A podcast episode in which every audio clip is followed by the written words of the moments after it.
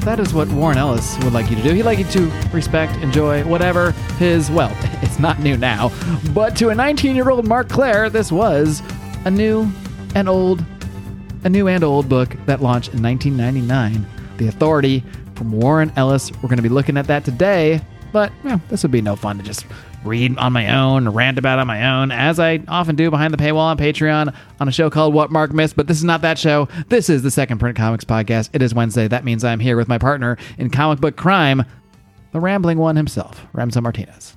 What's up? Marc, I love doing these Warren Ellis episodes because I don't think there's one writer who, by the way, love his stuff, deeply respect his stuff. But as I looked back at our catalog and saw the last couple Warren Ellis episodes that we did, I've given him some of the lowest scores and I've given him some of the highest scores.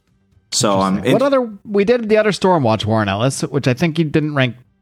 I think you ranked. I don't know. I don't know. I was going to make something up. I don't remember. I gave that one pretty low on story and art. Uh, then we did, ironically, I think it was like one or two episodes later, we did his uh, Invincible Iron Man. Oh, right. Yes. Well, yeah, that we gave it, that got an SPC 20. We both gave yeah. that a 10. That was phenomenal. That, that became like the new gold standard for a while. So yeah. you've got the bet, the, well, I consider, because you still gave a pretty decent score, I consider him like the lowest lows and the highest highs. Interesting. Well, we'll see which one this is for you today because the authority. So, first of all, if you haven't listened, I think it was, oh, help me. I, I want to say it's like episode 16. No, it's episode 25. Okay. I Yonder back. Whatever. Whatever. We did War. Now, this is back when I was insane. I'm still insane, some would argue, but when I had no. I had no restraints on the number of issues I would try to recap. So I think it was something like 14 issues of Warren Ellis's Stormwatch that I recapped. It was, I had to get a bottle and piss into it. I'm looking at it right now. This episode was. I, I can't guarantee we'll never have an episode this long again, but we'll never plan to have an episode this long again. It's one of our longest episodes, two hours and 13 minutes. In fact, it might be our longest episode. Holy it might actually shit. be the longest episode ever. Two hours and 13 minutes. It's rare we crack the two hour mark. I'm just doing a quick scan. It's our longest episode. Didn't episode. we do that like a month ago? Well, yeah, yeah. The 1602, we did two hours, one minute. I have the iTunes pulled up so I can see all the, all the times. Uh, yeah, that was the closest we got. Was uh, the medieval Marvel from Neil Gaiman. The 1602 episode a few weeks ago was two hours, one minute. But that one, God, could, could you have imagined what would have happened if we did Crisis on Infinite Earths in one show? Dude, even if we did 1602 in one show, that, that two hours, that two hours was four issues. I mean, that'd be a four hour show. Be like doing weird science times at, at this point here. But uh, no, we have we have since you know reined it in a little bit. We try not to do more than you know four to six issues in an episode. Hey, oh I didn't, wow! I didn't mix either of those. Wow! Better, huh? I've been Golf practicing. clap. I'm like in front of the mirror, like Ron Burgundy. Issues, episodes, issues, episodes, issues, episodes. Um, but anyway, this is a relaunch of sorts in a way, or spin-off, whatever you want to call it, of Warren Ellis's Stormwatch. And towards the end of that Warren Ellis Stormwatch run, uh, Bryan Hitch came on as the artist and basically the behind the scenes here is Stormwatch was not selling well. It did not do well. They gave it to Warren Ellis as kind of a latch ditch, like, hey, Warren Ellis, why don't we put him on this book that no one fucking reads? Um, I think Warren Ellis did turn the book around creatively. Like I think it is a much better book than it was prior to that, where it was just your typical, you know, image. Hey, there's superpowers, there's bad guys, there's aliens shooting at each other. Not much to it. Warren Ellis did, for better or for worse, did add a lot of depth to this book, a lot of characters, added a lot of the political intrigue and drama and such. So I think he did improve the book creatively, but he did not improve the book sales wise. The, the sales of Stormwatch did not even budge when Warren Ellis was the writer. In fact, he's even since said the only reason they kept that book running is because the guys in the Wildstorm office liked Warren Ellis and wanted to keep him working and liked reading the book. But they, but everyone knew it, it wasn't selling and didn't matter. And that is why ultimately they did wrap up the first Stormwatch run with uh, with issue fifty. But Warren Ellis he wanted to do something better. He wanted to do something that did sell, that did actually have staying power, because he wasn't satisfied to just be a charity case. you know, he, he, didn't want to just be kept on uh, because the guys in the office like reading the book. He wanted to make a book that other people would want to read, and I think to do that, they had to shed they had to shed the Stormwatch, they had to shed the whole thing, and they had to, had to launch it from a new. So that is the the behind the scenes origin of the Authority book. Um, around the same time, I believe it was January of 99, the deal was finalized. This is around when DC Comics purchased Wildstorm from Jim Lee. So, this Authority book you know, it's it's technically under like Wildstorm Productions because it was still owned by DC. But if you look on the cover, there's no hint of Wildstorm. It just says DC. So this is the authority under DC Comics, which is funny because I, I was reading this book. I don't know if I just didn't know, you know, the behind the scenes, but I was reading this book, you know, to the. I, this was like the last book that I was still reading. Was this and Savage Dragon when I stopped reading comics around like 2002 or so. So I was reading The Authority and Savage Dragon. I honestly think those are the only two books I was regularly picking up. I can't remember that I that this was from DC. Like I don't have any recollection of it.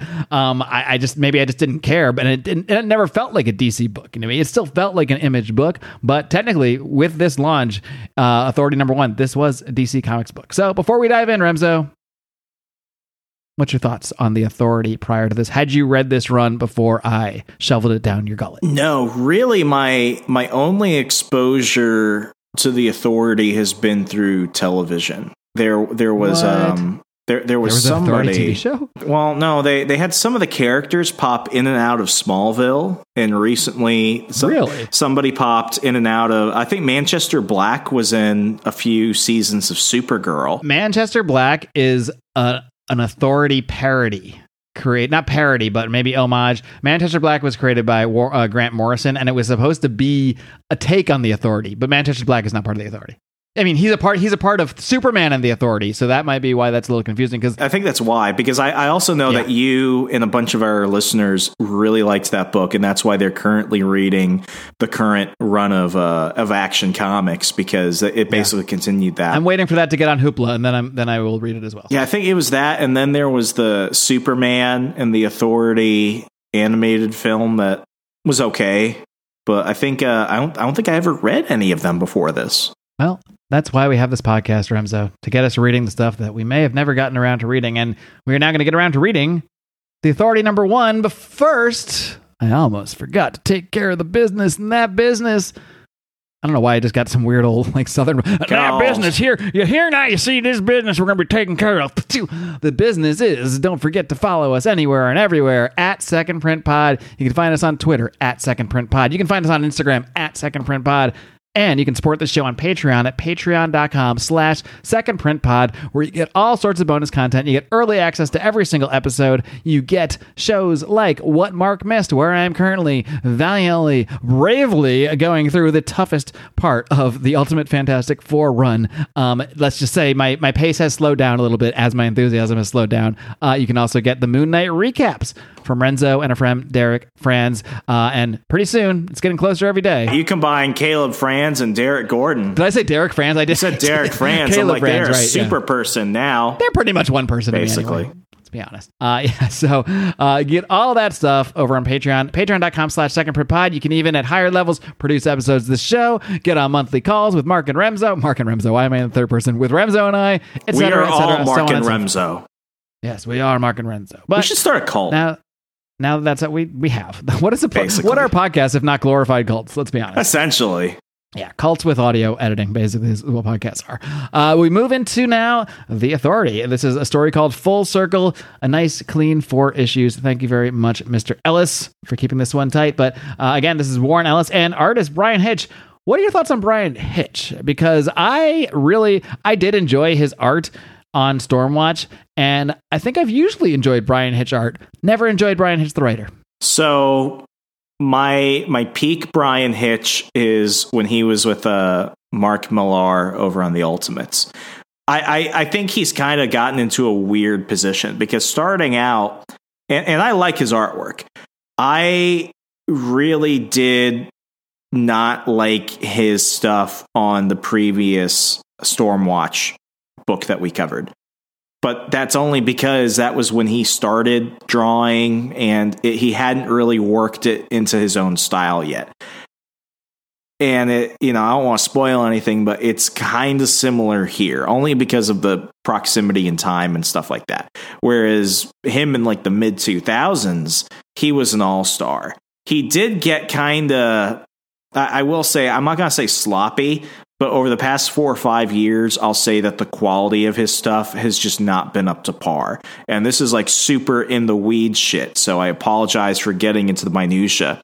But when the Infinite Frontier limited series came out and he put out a alternate cover with Superman Calvin Ellis, he gave him like this giant receding hairline and he also messed up the distance in his eyes.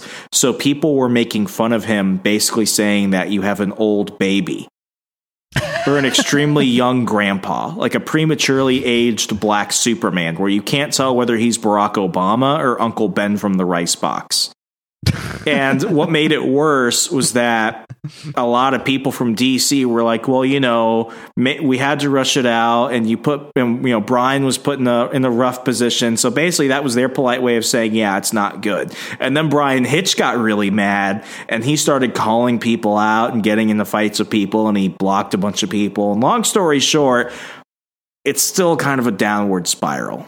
So it's a it's it's a weird relationship I have with this stuff. I love some of his stuff, but some of his other stuff before his Ultimates run and after that is just kind of scattered in quality. That's probably more than what you wanted, but it's what you're getting. Well, it, it remains to be seen how you will judge uh, this iteration of Bryan Hitch. So stay tuned to the end of this episode where we'll find out. But we go into authority number one. We start with a big page where we just see the Earth, the old Earth, with a caption saying they think there's no one left to save the world. So, just a recap for those of you who have not gone back, but you should pause right now and go take the two hours and 13 minutes to to listen to episode 25. Uh, and then you can, you'll kind of be caught up to where we are with these characters. But basically, Stormwatch was the UN sponsored, uh, basically Watchers of Earth, run by this madman Henry Bendix. Uh, in that last episode, damn it, I did it. It's been so long. You did so well. Last, I know. In that last issue, uh, Stormwatch number 50, a bunch of crazy shit happened. A bunch of characters died. Henry Bendix died. Uh, and, and Stormwatch was effectively shut down. It no longer exists as we head into the Authority number one here. So we start off in Moscow. This little old Russian lady is uh, walking along, and we see these streaks in the sky. Suddenly, the next page, boom, huge explosion. We see buildings blowing up. We see laser beams everywhere. And these dudes, who all have the same circle with three, they're just these dudes all in black. They all look exactly the same. Um, and they're all just shooting lasers from their eyes and destroying everything, burning people alive, uh, just causing absolute mayhem and destruction, completely destroying the city of Mass Moscow without any dialogue on on these two pages. Before I get into the story, what did you think of this this start where not a single word is uttered? We just see Moscow destroyed by these these like Asian Superman basically, and then and and then we move on. It, it, certainly gives you that feeling where it's like, what the hell did I just see? So uh, it, it, it, caught my attention. It, caught my attention pretty immediately. It's like starting a movie immediately with like 9-11 no context. it's like, oh, this is where we're at. Okay. Oh, it's nice we can laugh. Laugh. I'm not laughing about 9/11. I'm laughing at the joke. Anyway, moving along.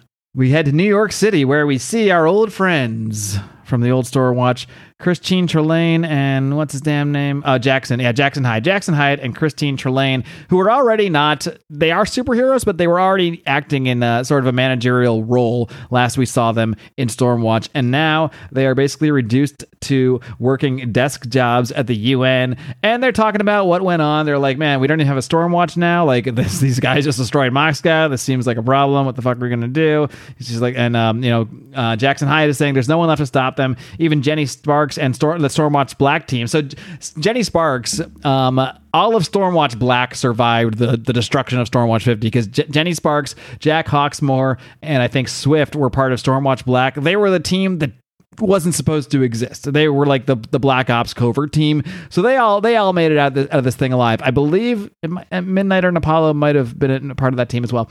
Um, so yeah, all those guys survived. It was basically basically the newer characters survived, and all the old ones, most of the old ones that were carryovers from the original Image Stormwatch, those are the ones that died. So none of that was coincidental at all. Uh, so yeah, they're talking about all this stuff, and before they know it, see a little zap.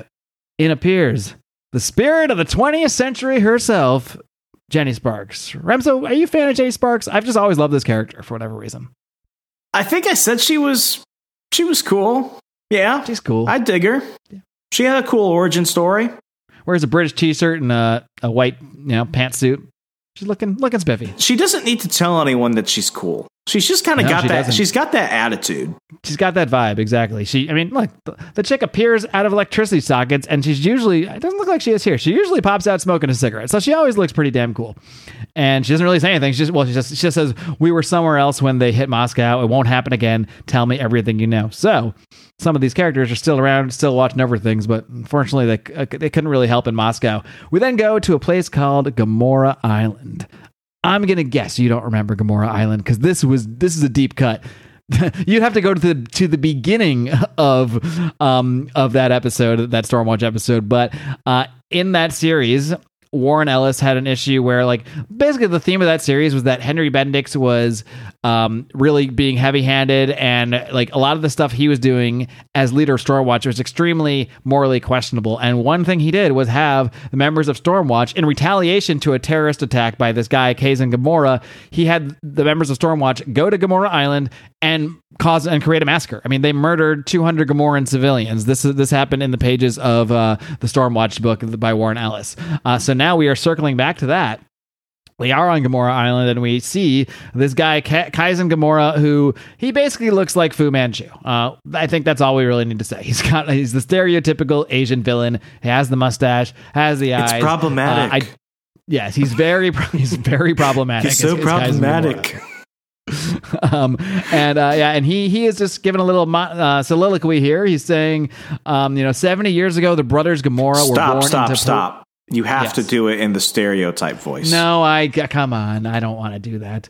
We did the gongs for Lady Shiva. We need to double down for that internet clout. Should I do gongs for uh, Kazan Gamorra? 70 years ago, the brothers Gamorra were born into Perugia. By the age of 10, the brothers Gamorra ran, it's quick, how quickly I could be turned racist, uh, ran their village. By 16, they ran the country. By 18, they had remade Perugia as an island factory for terror. And by 20, I had killed my brothers, Sum and Y. But I remember and I honor them by retaining the symbol we used in the old days the circle with three knots. In the old days, it was a thin leather bracelet that served as a symbol, worn to identify the creatures of the brothers Gamorra. Today, it is a smooth corporate logo. The meaning is the same.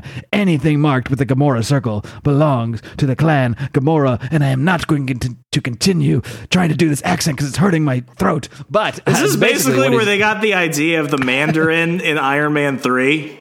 That's almost exactly what this is. Yeah.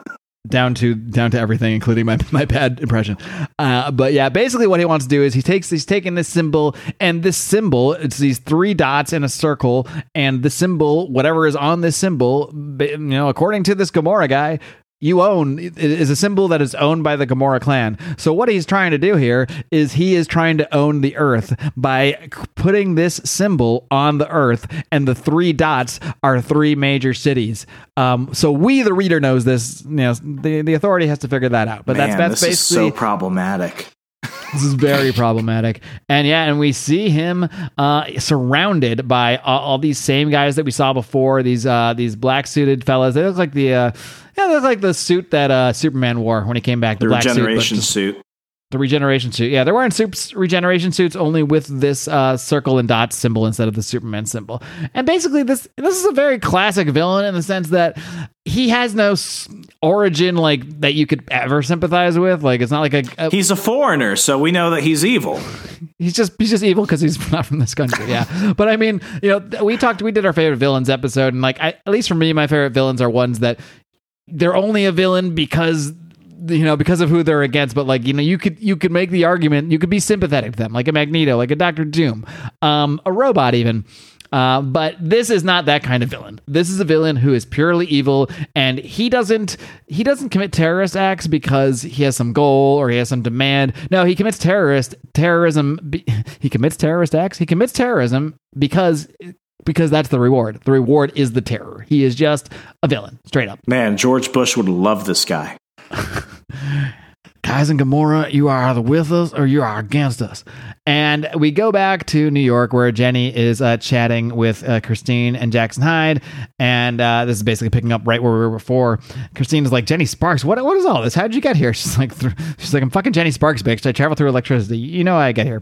Uh, but she basically says, yeah, Stormwatch may be gone, but there, she's British too. I don't have to do a British. Stormwatch may be gone, but there is a. Stop, stop. We've already do- lost half the audience. We've already lost the Asians, and now we're going to lose the Brits. Uh, is half our audience Asian? Not anymore. but I can't do British. I every time I try, it's Australian. The quarter Asian part of me is very offended. I hope so. But there is still a way to stop these bastards before it's too late for everyone. But you'll have to give me your intel on this. So she's basically going to these guys that she that are that she's old old friends with for help on this.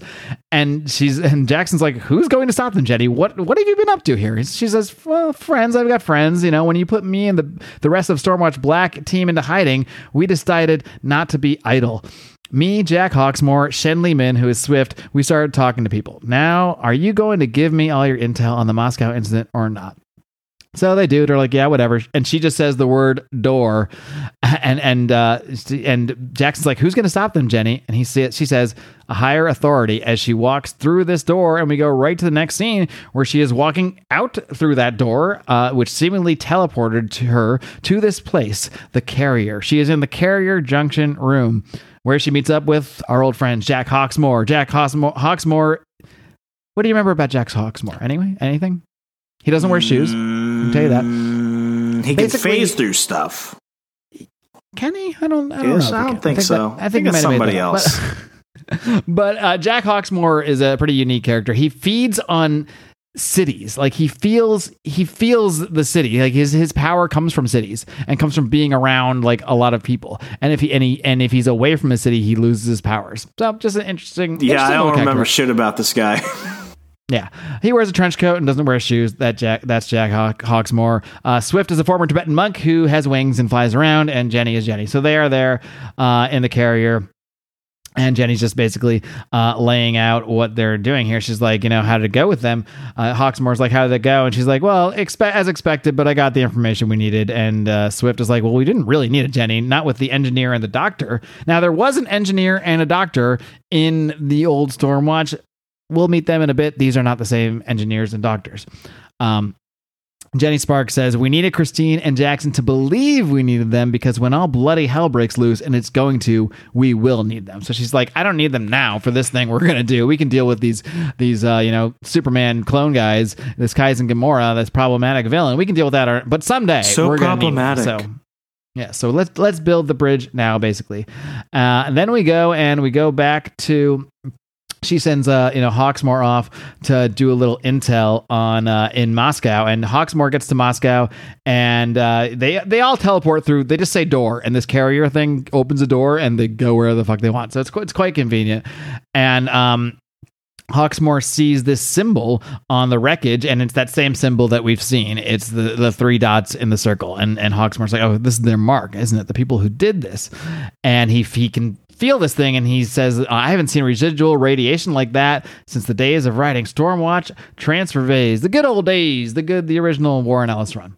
Uh, we then go and we see Jenny Sparks, uh, who is talking to our new engineer, our brand new engineer, who goes by the name of Angela Spica. And basically, the summary with her is the old engineer, uh, when he died, his like last act was to send this engineer, this other person, Angela Spica, all his information about this nanotechnology and what have you. And she just downloaded that shit, absorbed it into her body, and now she has powers and she has nano metal blood. And that is the short origin of, of the engineer here. That's hot. We then also meet this new doctor who is called the shaman. And so what we learn here too is that the earth always has a doctor. A doctor is like the a title that it, that is always passed down. Uh, so this we do actually see him meeting with the other doctor that we knew from the Stormwatch the previous Stormwatch series it's this is kind of like the uh, the ancestral plane uh, in Wakanda. You know, he's he's meeting. This is basically Black Panther. You know, so he's he's talking to the last version of the Doctor that is basically uh, the Earth shaman there to protect the Earth from uh, all sorts of extraterrestrial, not extraterrestrial, but extra dimensional, spiritual, demonic type stuff. Basically, uh, so yeah, they, so that that is uh, yeah, th- those are basically the replacement characters for the dead engineer and the dead Doctor. It's new shaman, this guy with these uh, rose colored glasses, former junkie junkie, um, former maybe current junkie. He looks pretty stoned in this, and the new engineer Angela Spica. Did you ever read? I'm curious. Did you ever read maybe it was like three or four years ago even that they, warren ellis they actually brought him in to do a to launch it was supposed to be a new wildstorm line um, but i think all they ever had was a they had a book called the wildstorm that lasted 24 issues which i really did enjoy. There was one spin-off like the michael cray spin-off and then that just ended but i really enjoyed it. I was actually i was ready to like make this my line because i was digging that one. Did you ever did you ever catch a sniff of that one? you know it's so weird. I remember seeing a few blogs about it through comicbookresources.com and i saw it on on the stands. DC did very little promo for it. It's like they they you know, they let people know it was out, but they didn't really want to promote it. And you see that in comic lines where it's like they're like contractually obligated to put out the books, but then the PR team does as little as possible to actually promote them. Interesting. Well, that ended up going nowhere, but I did really enjoy that that book, The Wildstorm. Anyway, kind of like Ultimate Fantastic Four. Oh, it's so much better than well. Depends on which. Don't get me there now. To learn my thoughts about Ultimate Fantastic Four, patreon.com slash second print pod. But Angela Spica, that version of the engineer is a pretty prominent prominent character in that version. Basically brings all these characters back, but they're you know they're totally new, uh, you know, totally new characters. Um, we then see a couple other familiar faces, Apollo and the Midnighter. I'm going to let you take this one, Remso. You can do this. What can you tell me about Apollo and the Midnighter? They're my favorite gay couple. in real life and fictionally. Yeah, basically they're gay Batman and Superman. That, that's who they are. Honestly, they're so cool. They're so awesome. they're so cool. They're, they're really cool. These are two dudes that like they go off and do cool ass shit and they come home. These guys ain't cuddling. They're giving it hard. They are. This is not. Dark Knights, Man of Steel. Definitely my favorite gay fictional couple. I'd have to think further. I don't want to insult gay couples I know in real life, but you know, these these guys are badass. I'm just going to put it this way. Years later, when Apollo is viciously sexually assaulted, what Midnighter did to the man who did that to him has gone down as one of the most violent scenes in all of comic book history and it was so fucking awesome. What book did that appear in? So here's what's like always confusing about these wildstorm characters now when it comes to dc comics. Dc owns them so they can do whatever they want with them. It's like sometimes they have their own line. Like this started off as their own line but then sometimes they're like oh, we own these characters. Let's make them part of DC. And I think when they redid, um, when the new 52 came out, they had a new Stormwatch series that had yeah, like for, some of these characters. That, forget that series ever existed because I did yeah, collect yeah. that. And after also had Martian ish, Manhunter in it. Yeah, it was bad. Like it, it's yeah. it's in no one's continuity. It's barely recognized in New Fifty Two continuity. But Apollo and Midnighter, they never. I don't think they they they've had a titled together, but a majority of their stories took place in like the Authority or their comics. I think it's in a, I think it's this Authority run where we're gonna have the infamous scene where Apollo is depowered and kidnapped, and you know victimized that way and midnighter finds out and midnighter does some like shit that the Punisher wouldn't even do. I do kind of recall this. So yeah, I, I, mean, it's definitely not in the issues we're looking at today. But you know, this. By the way, the Authority goes on forever. Like there, this is actually just a twelve issue run by Warren Ellis, but we get a Mark Millar run, we get a Grant Morrison run. I think there are there are four volumes of the Authority, so they kept bringing this book back. So I, I imagine it was selling decently because they always. This was one of the first really mature lines to come out from one of the big 2 mm-hmm.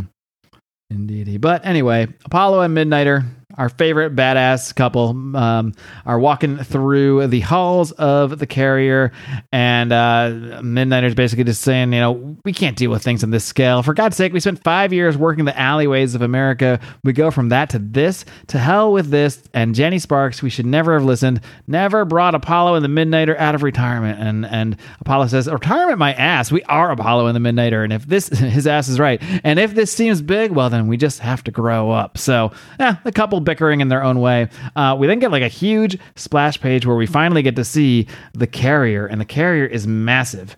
It is this moving. It, the carrier is moving downward through the Davakianic realm at a speed of 25 dreams per second.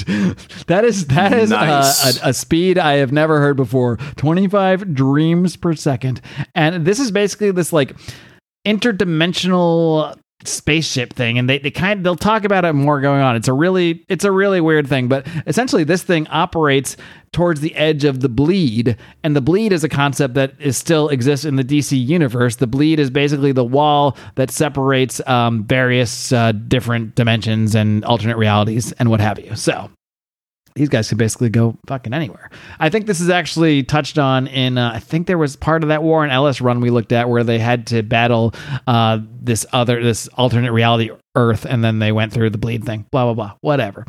Time passes on, and we go back to uh, the mission, the carrier's mission control room, where Angelina, uh, Angelina, where Angela Spica is um, basically just analyzing some data here, as engineers often do, and they're talking about how Jack saw the residue uh, of the teleportation effect in Moscow. Uh, so the you know this carrier is able to sense uh, sense that same radiation about when it's about to appear, essentially. So they figure out that there's about to be another teleportation thing opening above London. So they don't quite get there in time, but they realize something's going on. The same thing is going down in London. So we head over to London. Sure enough, these same motherfuckers. There is just so much destruction here. We see Big Ben, good old Big Ben, not the football player. The tower goes down, gets destroyed, and here come these Asian Superman uh, dot circle guys just destroying everyone, killing everyone with lasers. But this time, Mm-mm. This time they face a little resistance because in flies motherfucking Apollo. He rages in there and starts kicking some Superman esque ass of his own. Apollo, the Sun King, and we're sort of re being reintroduced to our characters here. The Midnighter, Night's Bringer of War. I really like these in, these uh, nicknames. The Engineer, the Maker. That's kind of a lame one. The Doctor, the Shaman, Jack Hawksmoor, the God of the Cities. And as we see Jack Hawksmoor, he's literally punching one of these guys' faces off, and his eye is exploding from his face as his jaw falls apart. This panel is crazy. Swift, the Winged Huntress, and of course, our leader, Jenny Sparks, the spirit of the 21st century. They kick ton of a-, a ton of ass, and Jenny just says game over as we finish the first issue with a splash page of this new, brand new authority. Remso, what do you think of the authority? What do you think of them more importantly compared to the Stormwatch team? I, I like the lineup a lot more. I think uh, you've got enough differences to make them all stand out, but they all kind of complement each other in a different way. Just the whole way the issue was done. Like, I, I don't remember really liking how the other one was introduced, but this um this intro is a first issue. Like, it's it, it's really good. I dig it. Yeah. So we head into issue two. And uh, you know they kick some ass, but there's still like a billion of these fucking you know Superman clone guys fighting around. So they got to get back into battle. They get a little comm link by so basically Angela Angela Spica sends this little nano insect into each of their heads, and now they can all talk to each other. So that that's very convenient. And uh, they go off, and we get some more battle. These guys are just kicking ass as much as they can. We're getting displays of all their various powers. Uh, the shaman is doing some shamanic shit. Um, Shaman! Apollo and Midnighter, shaman, shaman, and uh, we see the Midnighter kicking ass. As I, I mean, Midnighter's my I think my favorite character in this whole thing. Um, and he, he- Midnighter just takes out like a bunch of these guys, and he's like, "Your move, Apollo. What do you got?" And then Apollo's like, "Well, I'm so rusty after after a whole six months off the street that I need I need the reminding. Shut up. You whine like an old woman." They're this, it says uh, Midnighter, so they're just bickering here as as uh, Apollo to show off here, I guess, to his husband calling him out or boyfriend. I'm not sure their, their legal status, but he just like rips an entire. Yeah, he just rips an entire part of the city off, and all these guys fall into the river and fucking die. Um, and then this is all part of the plan, I guess, because Hawksmoor yells, "They're in the river, Jenny." So what does Jenny do? The, the spirit of the 21st century, the one, the master of electricity, she electrocutes all of these motherfuckers in the. Uh, I don't know if it's called the London River, whatever that river in London called. Someone that's smarter can Thames? tell us. Yeah, someone can. Is it the River Thames? Maybe. First of all, it's pronounced Thames. At least, at least I know that. At least I don't know that if this is that river that I know how to pronounce. There's a unique body of water there. I'm sorry I couldn't remember that. Um, there, there's a fun scene there. They seem to have killed most of them. Um, and Jenny's like, you know, get around the city, start mopping up. And uh, Midnighter comes upon this guy who's one of those guys who's still alive, holding a small child. Midnighter just casually, I love this scene so much. Midnighter just says, put the child down. And the guy's like, nope, I leave alone or it dies. And Midnighter says, let me make the situation clear for you. This is kind of like Mid- speech he gives everyone he says, "I know it. It's it's it's basically his Liam his Liam Neeson in uh, in Taken. I know what special abilities you have. I can see the enhancements. I can detect the increased electrical activity in your brain. I know what moves you're preparing to make. I've fought our fight already in my head in a million different ways. I can hit you without you even seeing me. I'm what soldiers dream of growing into. I'm what children see when they first imagine what death is like. I'm the Midnighter." Put the child down. And you can see this guy is like, now he's about to go kill this child. Before you know it, you just see like a swoosh of air.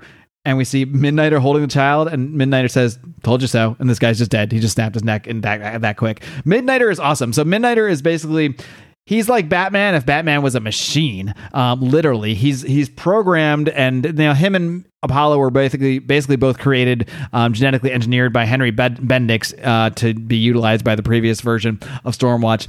Uh, and his, his power is that he just he he knows everything and he can calculate. He can look at someone, he can see everything, he can know all their powers, and he can know how their brain works, and he can anticipate their every move. So he basically cannot be defeated, at least by anything that he is remotely in a similar um, you know power level to. Um, Hawksmoor's calling out. He's like, Hawksmoor to anyone. I'm being shot at by some son of a bitch 400 feet above my head. So some of these guys are still coming. If I don't see some air support right now, I'm going to come back from the dead specifically to tell Jenny on you. And good old Apollo comes in, uh, helps save Jack. Hawksmoor uh, kills another one of these guys and rips his shirt off. And when he rips his like his you know his uh, black Superman regeneration suit off, the guy says, "You tore my teleport netting." And Apollo's like, "That's not all. I'm going to tear it off. Where do you think you're going?" The guy flies away, and Jenny's like, "Oh hell." And uh, they're like, you know, should we go follow this guy? And they're like, no, no, we don't want to follow him. Uh, and but before she can say and even even say anything, Apollo's gone. Apollo just flies away and chases this guy, and she she says, "Door!" So emergency. They go into the carrier, and as they go through the door, um, the storm like some of these like guys are falling through the through the carrier. So awesome. Um, actually, they, they're falling into um into the play. Okay, yeah, they're being teleported back to Kaizen Gamorra, where Kaizen Gamorra just comes in and he's giving a speech to. He's basically giving a speech over the loudspeaker to everyone. He's saying, "All medical teams to the inject. All medical teams to the injection in- field. Repeat. All medical teams to the injection field. We have wounded teleporting in. Crash team to injection field. Entrance nine. Morgue unit to injection. I feel like I'm doing Splinter from so problematic. No one is to panic. No one is to be afraid. Gamorra is strong. Kaizen Gamorra loves all. Last time I'm doing that voice, it hurts my throat too much. Because it's so But as soon as problematic. he, as soon as he finishes this speech where he says Gamorra loves all, he says, "I love no one." as soon as he turns off the thing, he says, like, yeah, I love no one. He's like, there should have been no one to interrupt this London operation. There is no one who operates on my scale. I must protect my people while I consider. Draw the, the curtains over Gamorra Island. And um, this we see this. Um, force field basically come over Gamorra Island as uh, the rest of the authority is going after Apollo here, and all it's kind of cute. You know, all the all the flying people are helping someone out. So, uh, engineer is carrying Jenny Sparks, although can't she just fly in the electricity of the air or something? Whatever. Um, Swift Swift is carrying Hawksmoor, who can fly sometimes, but maybe not over the ocean because he's powered by the city. So that that I'll buy. And I'm not sure which of the Shaman Mid- Mid- Mid- Midnighter is the one flying, but they're holding hands and flying through the air.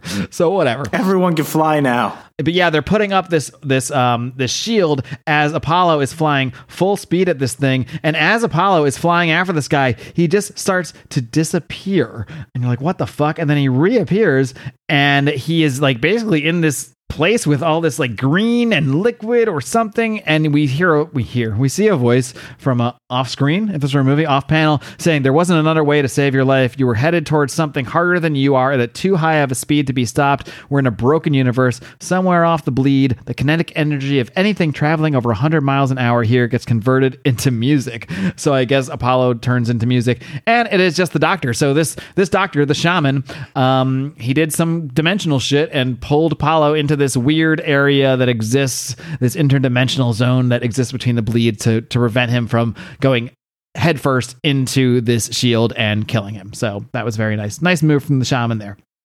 Um, uh, he's like, and and Apollo's like, thanks, dude. Well, are you gonna send us back now that we saved me from that? He's like, yeah, sure. So they disappear right outside, uh, right outside of the uh, of the the bubble uh, protecting Gamorra Island. Here, what do you think of the scene? I, I really, I really enjoyed it. I like it. You know, it, it's it, it's stuff like this where it's like it, sometimes it's just so ridiculous. It's awesome, and you can't you can't say anything otherwise. Yeah, and uh, Jenny's like, welcome back, but you know, next time, wait for the fucking order, bitch. Wait for the order, Apollo. This proves why you're supposed to listen to Jenny, your your reluctant leader. Uh, eventually, they say, "All right, well, we're done here. Let's go back." They go back to the carrier, um, and you know, uh, Jack and Jenny have a little little talk about. Oh no, that's not Jack and Jenny. Jack and Angela Spica have a little talk about, you know, hey, what's it like being a superhero kind of stuff. She's like, well, it's pretty crazy, but uh, and she's like, did Jenny Sparks always shout at everyone like that? He's like, well, not on that scale. We're pretty close, but the more responsibility she gets, the louder and more horrible she becomes. She's had a weird life. I tend to forgive her a lot for that. Uh, we then go see a little conversation between uh, Jenny Sparks and Apollo.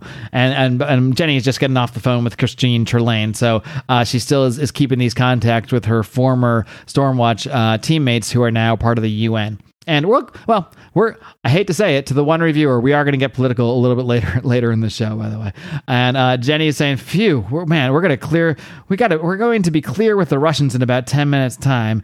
And Apollo's like, "You are deeply. I don't know why I'm, i think he's Russian. He's not Russian. You're deeply uncomfortable with leadership, aren't you? You're deeply uncomfortable with leadership, aren't you?" She's like, "Well, no, I don't like it. No." And he's like, "Well, interesting. Yeah, you know, you you you part convince, part coerce me into joining what sounded like the the wet brain fantasy of an alcoholic burnout case." Uh, he's like, then you obtained the engineer whose existence had barely even been rumored to that date, and I still don't know how you located the doctor, whom, if I understand his ranting, is a magician on a planetary scale. For someone who doesn't like leadership, you have a knack for building armies, Jenny. And she says, Well, what can I say? When I see an unemployed, majestic class superhuman with full combat training from Henry Bendix ideas occur to me. But I know she is, it does express some doubt. She's like, you know, this is all a hellish gamble for me, Apollo. But there had to be someone left to save the world. Uh, basically, you know, the governments of the world gave up. Um, you know, the Stormwatch is gone, so Jenny had to step up, and she is the spirit of the 21st century. And she says, and someone left to change it. That being her and uh, the Authority. As we wrap up issue two, what are you thinking? Why couldn't the original Stormwatch be like this? I feel like there was a lot in there I probably would have liked, but now this new Authority run has just really distilled the good parts. I'm I'm really liking this a lot more. Yeah, it's a lot less convoluted, a lot more direct and to the point, and I think this is the book that Warren Ellis really wanted to do in many ways. But and because you know elements of of this were in the other authority, uh, the authority, other Stormwatch, um, but you could tell he was still kind of hampered by having that Stormwatch brand, that that you know that same book that was just kind of a very standard, very straightforward image type book before so I think shedding that old title, shedding those old characters, really reinvigorated him and and reinvigorated uh, his creativity and such. So that's that's my thoughts. Yeah, I, I, could I could see that a lot more here. Um, so now we go and see. Uh, we are in London, seeing um, kind of the aftermath math there as Swift and the Doctor are there. And uh, you know, Swift is saying sometimes it's not just it's not it's just not a good enough world that you can work for it without hurting people badly. You know, basically saying like because they're they're saying like look what happened here. Like you know she's because she's saying she used to be a pacifist. They're like well you know, and she realized like sometimes you just got to hurt people because there's a ton of people hurt here. I mean like like hundreds of people are dead and hurt, but you know they did save the day, but they had to crack a few eggs, crack a few heads to get it done. So, you know, she is not a pacif- pacifist anymore. She is no longer a monk. She is a winged warrior instead. And uh, she does hear something as her and the doctor uh, are investigating what they're hearing. And uh, he says, "Well, bugger me." They find a couple people. So uh, Jenny was able to use her. I guess she has some super, hearing or something. They found a couple people buried and, and saved them. And uh, moving along, we go back to the carrier, tacking into the bleed, su- superposed channel between alternate universes. Um, yeah, that's where this carrier lives. It's, it's, a weird thing, this carrier, and we don't really find out all about it in this, but um, we will learn more about it. Like they say, they think it's alive, but they're not sure. All seems kind of weird, but Um, they yeah, we go back and Apollo and uh, Jenny are still talking, and you know Apollo's like, "Look, this brings me back to Gamorra Island." He's like, and she's like, "Will you just shut up about Gamorra Island, you moaning paunch?" What a word, punch. And Apollo's like, well, what are we going to do about that force field around it? He's, he wants to go in there and, and kick some ass. Like Apollo is rapidly wanting to go back and destroy Gamorra Island again. And, and uh, Swift's like, is he still going on about this with the force field thing? She's like, yeah, it's like working with me. She said, it's like working with me, bleeding mum or something. And then we hear a call. Jenny, this is Jack. Angie and I are in the map room. Come and find us they go down, and uh, this is where basically um, Angela and Jack Hawksmoor have figured this whole thing out. They have figured out that when they put those two dots together and lay it over the Earth, it does create the the beginnings of this image, this circle with the three dots, and they see that the third dot is right over Los Angeles. So they now know that Los Angeles is the next target for Kaizen Gamorra. Thank God I got out of there before before all this went down. And uh, Kaizen Gamorra is watching all these superheroes, and he, he's basically just fig- like he's like, "Who are these? Who the fuck are these people? Like, they're all superhuman. Where did they come from? I know the one, Jennifer Sparks, the English woman, a creature of electricity, almost a century old. Most recently, most recently, leader of the Stormwatch covert warfare team. And this one idiot is like, "But Stormwatch no longer exists, boss. Why is she doing? What's she doing over Gamorra?" And he's like, "That's the American Jack Hawksmoor and Shenli Min of Tibet, also late of Stormwatch. I don't know the others. They were in London." London. They are operating against us. I wonder why. Got a video call from New York, and you know he's getting a little Zoom call here from the United Nations, including their emissaries, our friends Jackson Hyde and Christine Trelane, and they're basically like, "Dude, what do you want, Kaizen Gamorra? What's your deal? Why are you causing all this terrorism?" And he just laughs. He's like, "Ha ha ha! ha. I am Kaizen Gamorra, father and fine." I said I wasn't going to it, but you can, you can stop. You you like really? You gave a valiant effort and now well, it's see now, now I'm kind of into it. It's it's just so problematic.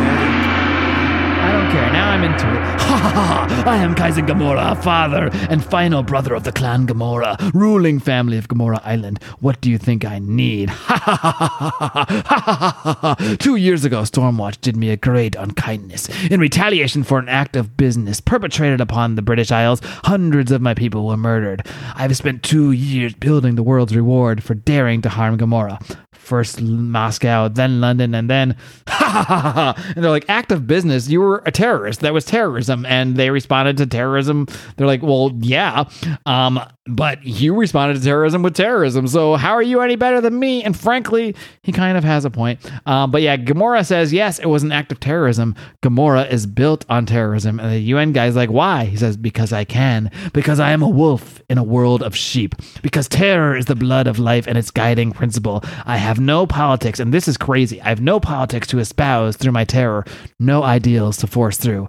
And as he does this, he waits for this like you know geisha woman to come over. And as he's talking, he slowly, with his big sharp nail, carves this same symbol in her face with the three dots and the circle as he says, Terror is its own reward. Your missiles and bombers mean nothing to me. My terror has shown you that Gamorra is the one true superpower on Earth. That's why, as he completes this, slicing this woman's face off, basically, who doesn't move, doesn't react, doesn't respond, he says, I am not finished. My mark is not yet cut. When it is, then you shall all know that I own the planet. What a fucking bastard this guy is. Jeez. I mean, hard hard to battle an enemy that you can't negotiate with because he has no goal other than to destroy the stuff. So we head on. We go back to the carrier. Uh, and the carrier again. This one is they, they always describe the carrier and what it's dealing doing. It says sailing the outer oceans of idea space during the spawning season, keeping pace with the school of obsession fish. So there's like there's like a very like Neil Gaiman aspect too to some of this stuff. Like this carrier lives in this sort of interdimensional area where there's things like obsession fish and you you calculate time in terms of dreams it's just it's weird and wild stuff and we go and they're having a little board meeting, and Jenny's like, All right, we need to be in Los Angeles. We need to know what the hell Gamorra is up to. More to the point, if we can stop him attacking LA in the first place, well, that would probably be a good thing. And he, she says, Jack's probably the best suited to what I'm thinking, but I need him in LA just in case. So, Midnighter, you're going in. So Midnighter is being sent to Gamorra past their force field. Uh, they're going to use that teleportation door to try to get him in there uh, undetected, basically. Um, so that that is the plan. That's at least part of the part of the plan that we know about. And he, she basically says, "Yeah, if you need help, shout. You know, the comm should go through the force field, right, Angie?" Angie's like, "Yeah, yeah, it should be routed through the carrier via Nandor, yes." And uh, Jenny says, "See, Angie does have a proper name." Because uh, the the joke is like, "What can I?" earlier she was like, "What can I call you guys?" Like, I don't want to call you guys Midnighter and Apollo. They're like, no, that's our names. That's our actual names. We're like we were created by Henry Bendix. He never gave never gave us names like Steve and Joe or whatever. So you have to call us Midnighter and Apollo. So just a little joke there. And she's like, "All right, let's do this thing. Let's get her done." And uh, basically, they they head off on. Uh, well, I guess it's sort of their their first official mission uh, in a way. There's kind of a, a funny little scene here, which comes back later, where Angela's like, "Hey, Jenny, you got a cigarette there?" Because you know Jenny never stops smoking, and she says, "I've only got one." And uh, Angie, Angie says, "I only want one," and she just says, "Bitch," and gives her the cigarette. and then we go uh, we go to Gamorra Island. We see that Midnighter has in fact made it to Gamorra. He attacks this uh, first security guard that yeah, that he sees. But of course, the super security guard is one of the superpower guys, so the kick to the face doesn't do all that much. He says, "I'm the police detachment from Kaizen Gamorra's superhuman strike force, and I really don't think you're supposed to to hit me." and then we then go and see that the rest of the gang um, is showing up in Los Angeles, and right as they're arriving, instead of saying fuck me because i guess you can't say that in, in, dc comics jenny says stone me as we get a huge splash page of all these hundreds of these fucking asian regenerating black suit superman guys coming down and we end with jenny saying hundreds of the sods. Sods Maybe it's supposed to say SOBs. I'm not sure. Maybe that was a typo. Or maybe sod is a word in, in England. And British fans, if you're still here, let, let me know. She says Gamorra mustn't must have kept well. Christ, look at them. Must have kept a battalion of the sods in reserve. And she says, I wish I had a cigarette. As we wrap up this penultimate issue of this four issue run. How you feeling going into the finale here, Remso? I'm liking everything I'm seeing so far. Definitely a, a very different vibe than the previous Stormwatch. Uh, less characters, more streamlined, more straightforward story, but still with the same kind of level of uh, political intrigue, I guess you could say. Uh, like, I, I want. And this is my criticism of Hickman. This is my criticism of Grant Morrison. Don't tell me how smart you are by making the reader feel dumb all the time. Write a good yeah. story. Yeah. Yeah, and I think writers like Warren Warren Ellis not as much. I feel like Grant Morrison and a little bit of Scott Snyder and definitely a lot more of Neil Gaiman. Sometimes they just want you to feel like you're not as smart as them. because they've made something so complicated. We're not getting that here, at least, at least not at this point. Um, we start issue four in Gamorra as Midnighter is battling the security guy. He's like, Identify yourself. How did you dodge my strike? You cannot be that fast. And we get another Midnighter speech, and I'm just to read it because I love these every time. He says, Oh, I, I, can, I, can, I can be that fast. And what's more, I know what you're going to do next. I've already played this fight in my head a million times from each and every angle. You think you're Kaizen Gamorra's pretty damn good. I know. I know you think that. But my talents were built in by Henry Bendix, the biggest bastard on earth, and trained by five years living rough and fighting on the streets of America. I won this fight before you even turned up. Then this guy, his hands start glowing. He comes after him, and Midnighter just knees him in the gut, knees him in the face, and just fucking kills this guy. I don't know if he actually dies, but he, he fucked him up good. Let's put it that way. And then uh, he looks out and says, Well, from here to there then and looks up and he, we see Gamorra Tower which is clearly marked by that same this is you know instead of having contracts instead of having to sign leases you just put that symbol on things and it's yours. That, that's how Gamorra Gamorra property rights work. Uh, so yeah he's he's gonna head right to the source right to the heart of Gamorra Tower where presumably all these guys are coming from. We then head and we see these guys. We head to Los Angeles where we see these black regenerative clone Superman guys coming down, ready to cause destruction. But luckily, the authority is already there, and we get to business. But first, the doctor, she says, Jenny's like, Doctor, Doctor. And he's like, he's there physically, but he's not really there. Where is he? He is in the astral plane or whatever they call it here, the dream space, something like that. Who's he talking to? He's talking to the other doctor, the doctor that we saw die um, in the last Stormwatch series. Along, you can see all these images of like other doctors throughout the ages. So there's always a doctor, and he's saying, I'm not ready for this. Look, two months ago, I was a junkie. I wanted to be a shaman, but I was just a junkie with too many books. Like, I was just some guy doing DMT, man. I don't know. I can't do this. Look at these, look at those bastards coming down. And this other doctor, uh, the old doctor, says, You are the doctor. You've got millennia of dealing with threats to your village encoded in you. Reach inside and take it. Doctor says, This is LA. This isn't my village. I wouldn't give you a rat's ass for LA. And other older, older astral doctor says, The shaman lives outside the village. This is 1999. The world is your tribe. You are the doctor. The means exist inside you. Reach inside and take it. And then we go back and Jenny's saying, Doctor? Doctor? He's like, uh, yeah, I'll do what I can. Which is he he thinks she thinks he's talking to him, and he's really talking to this other you know shamanic doctor. And we see this big blue flashing light. As all these guys get fucked up by this doctor's energy thing, whatever he just does. She's like, and Jenny's like, bloody hell, is this your idea of sorting? And this is my Alan Moore impression. it Snuck its way in here. Bloody hell, is this your idea of sorting magic? Sod must be British for fuck or fucker or whatever. I know instead of having them, them beat Jenny to death, I'll turn them into 10,000 sharp, pointy things and bloody chuck them at her and say, oh, yeah, so this magic turns these guys into like little sharp metal objects that are raining down upon them. So he did destroy them, but, um, but then these things come into the ground and they sprout into trees. And she's like you turn them into trees? He's like well yeah i had to do something with all that mass. So basically he just he can change mass but he can't he can't destroy it. So he just turns all of these destructive supermen into trees. And then he says i feel great. And he just passes out. And she's like oh my god the doctor's down. So basically he used like all of his energy to turn as many of these guys as he could into trees.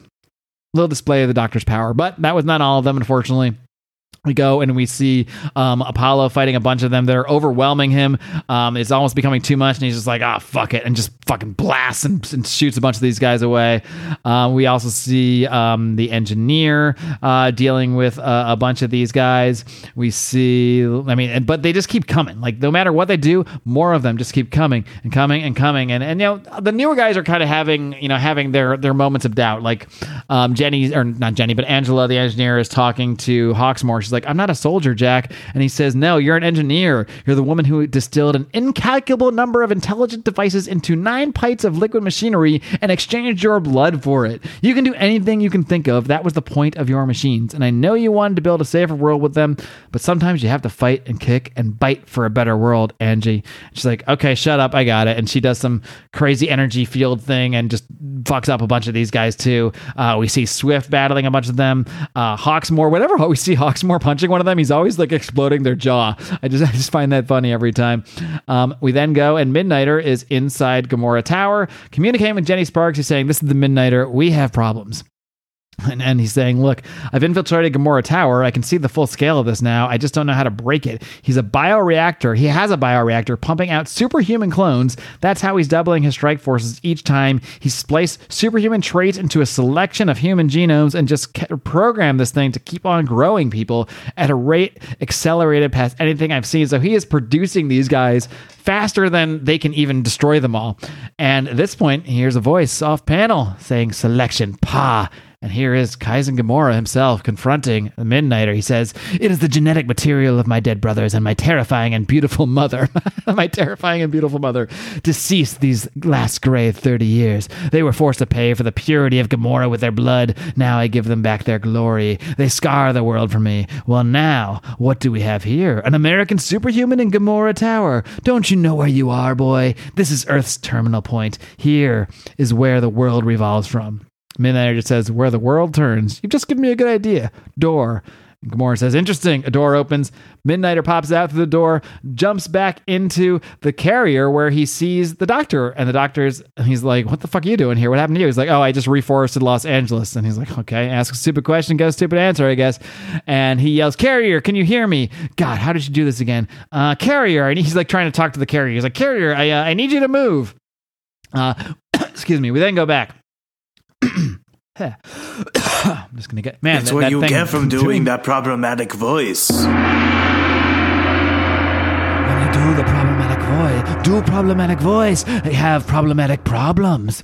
And um, Jenny says, "Do we? You know, we just electro- electrocuted another wave of these guys, but I think LA's power grid's being hit, so she's losing her power because she sucks out electricity. So she's like, Midnighter, if you can hear us, we need an update fast. And he's like, Oh, uh, I'm just taking the carrier out for a spin. She's like, What? He's like, Yeah, he's got a bioreactor two miles long. He's got a mass teleport system, and I can't break either of them. And you're all too busy, so I had to do some shit myself.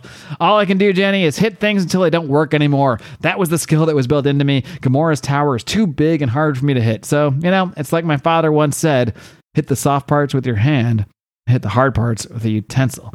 As we see everybody at Gamorra Island looking up in the sky, well, suddenly they see the fucking carrier. It appears right there above Gamorra Island and he says, if anyone's interested, that farting sound was Gamorra's force fields bursting. So he's using the carrier to burst through the force fields protecting Gamorra Island.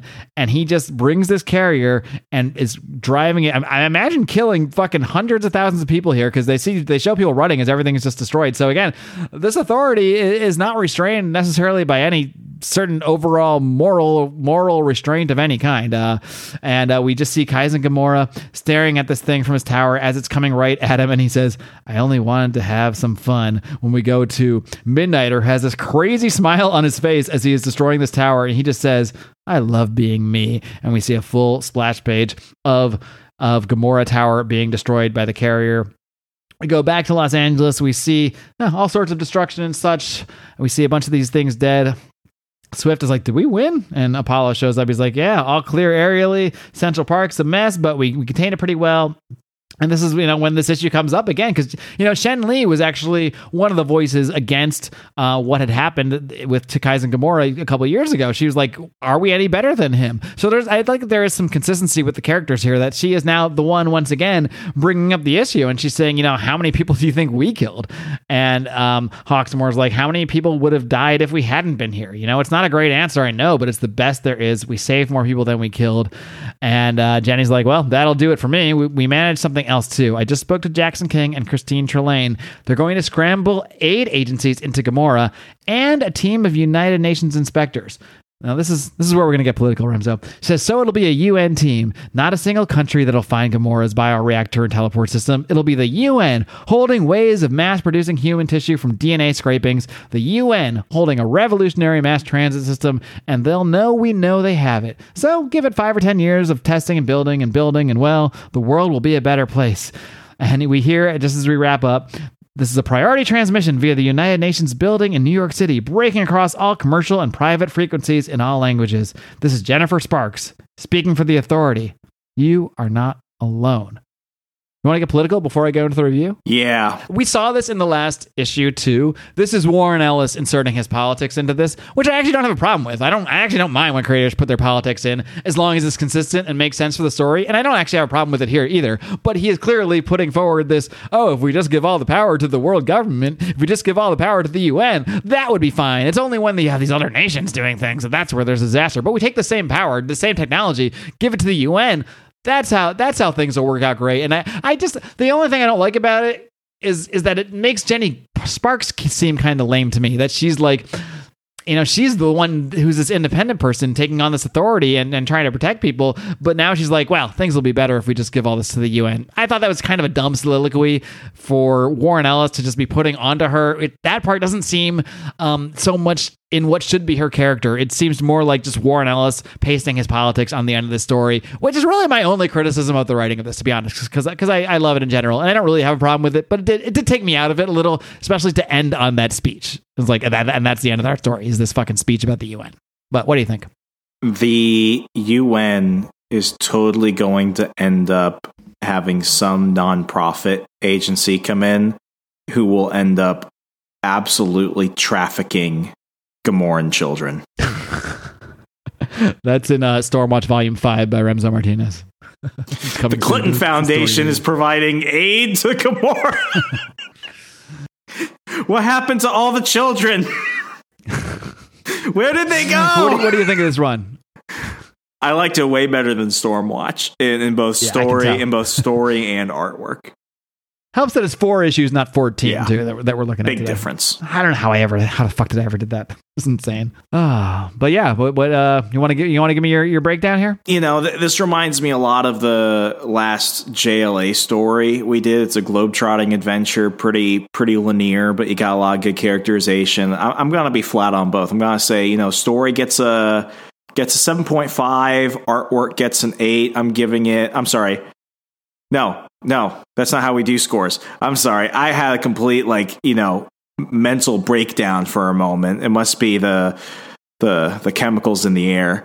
Um, as soon as I said anything negative about the UN, I'm giving the artwork a 3.5, and I'm also going to give I'm sorry. I'm going to give the story a 3.5, and I'm going to give the artwork a 4 for a total score of a 7.5 out of 10. All right, not not too shabby. And yeah, uh, I I'm gonna give the art. Let's see, I'm gonna give the art a four. I like Bryan Hitch's art. I don't think this is his best art. Some of the some of the work seemed I don't know just maybe lacking some detail, but is a minor criticism. You know, a four is a very good story, and I, I really did enjoy the art of this, uh, much as I did those last few issues of Stormwatch where where he took over. So I have enjoyed his art. It just it's it, it really fits the story to, to me the, the art here. Um, and the story again this is very good. I really enjoyed the story from warren ellis. Not his best work but it's very straightforward and with like sort of i don't know the politics is in the background t- until that last page. I'm taking off a half for him. I was going to give it a four. The speech took me out of it. So I'm going to be right there with you. 3.5 on Warren Ellis's writing for a total of a 7.5 here.